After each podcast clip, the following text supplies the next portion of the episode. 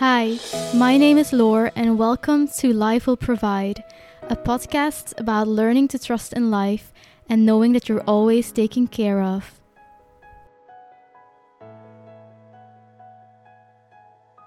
Hello, everyone. Welcome. I am so excited to share another episode with you. And today's topic is God.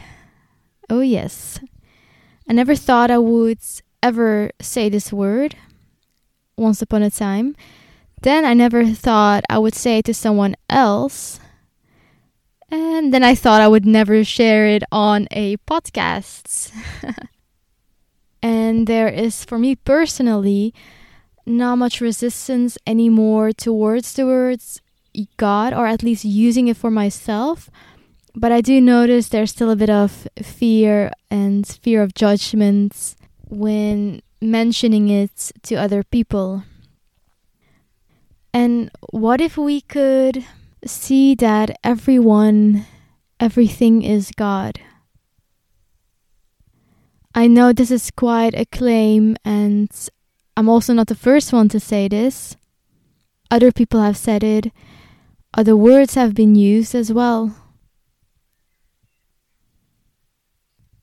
Do you remember the song One of Us by Joan Osborne?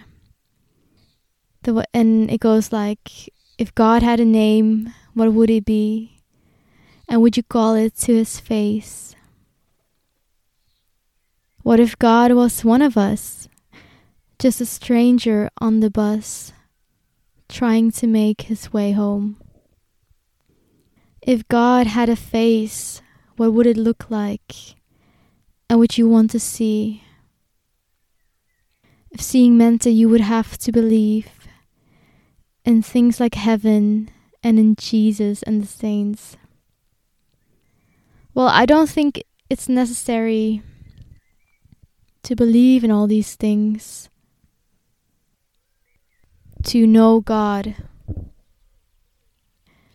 Because God is everywhere. It it infuses everything.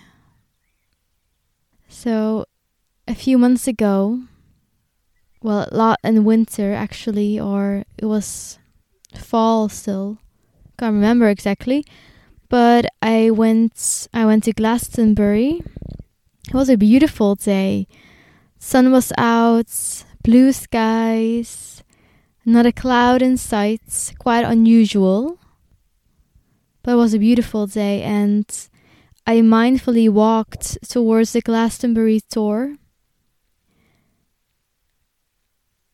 And I walked up the steps, pausing regularly to become present and to soak up the views. The wind was quite strong, but it felt very cleansing at the same time. And I walked up to the top and I sat against the Tor facing the sun out of the winds. I sat there for about an hour, just looking at my surroundings and focusing on my inner feelings. I noticed as well that my hands started to glow. They bec- became really warm. You know, and then my thoughts started coming in. Is it because of the place where I am? Was it my state of presence? But I managed to just observe it and not label it. But what happened was that while looking around, I saw everyone and everything as God. It's not that anything changed on the outside, but it's almost as if I could sense it.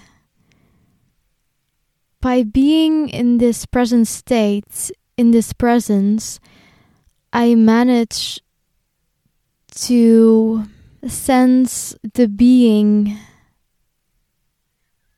in the person, connecting to my being as well. And I looked at every person and animal and I said in my mind to them that they were God. And what's funny is that all of a sudden a man appeared holding a poo bag. And that made me laugh because, yes, that's also God. God is everywhere because God is in my mind and I asked for a message.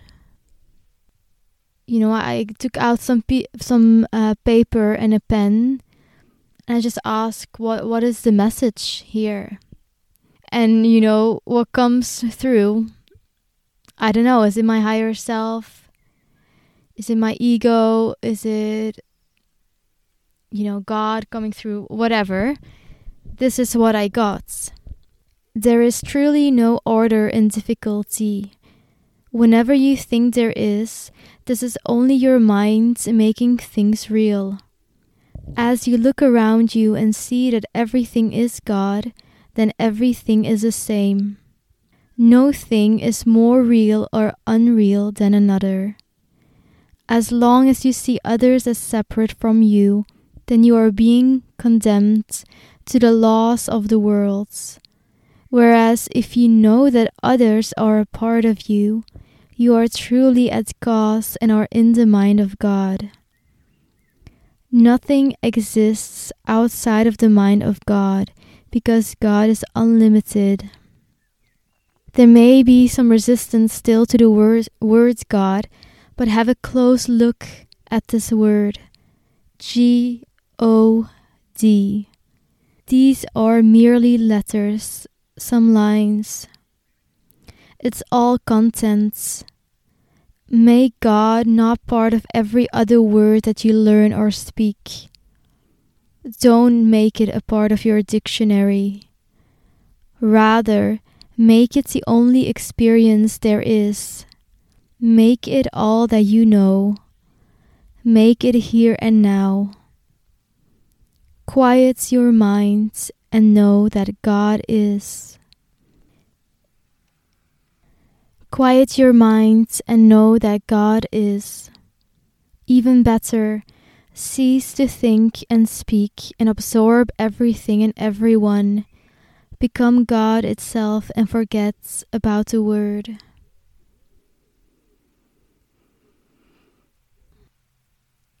Now, what do you feel when I say that you are God? Do you feel resistance? Does it feel uncomfortable? Does it make you feel angry? Because I think it all depends on how you view God.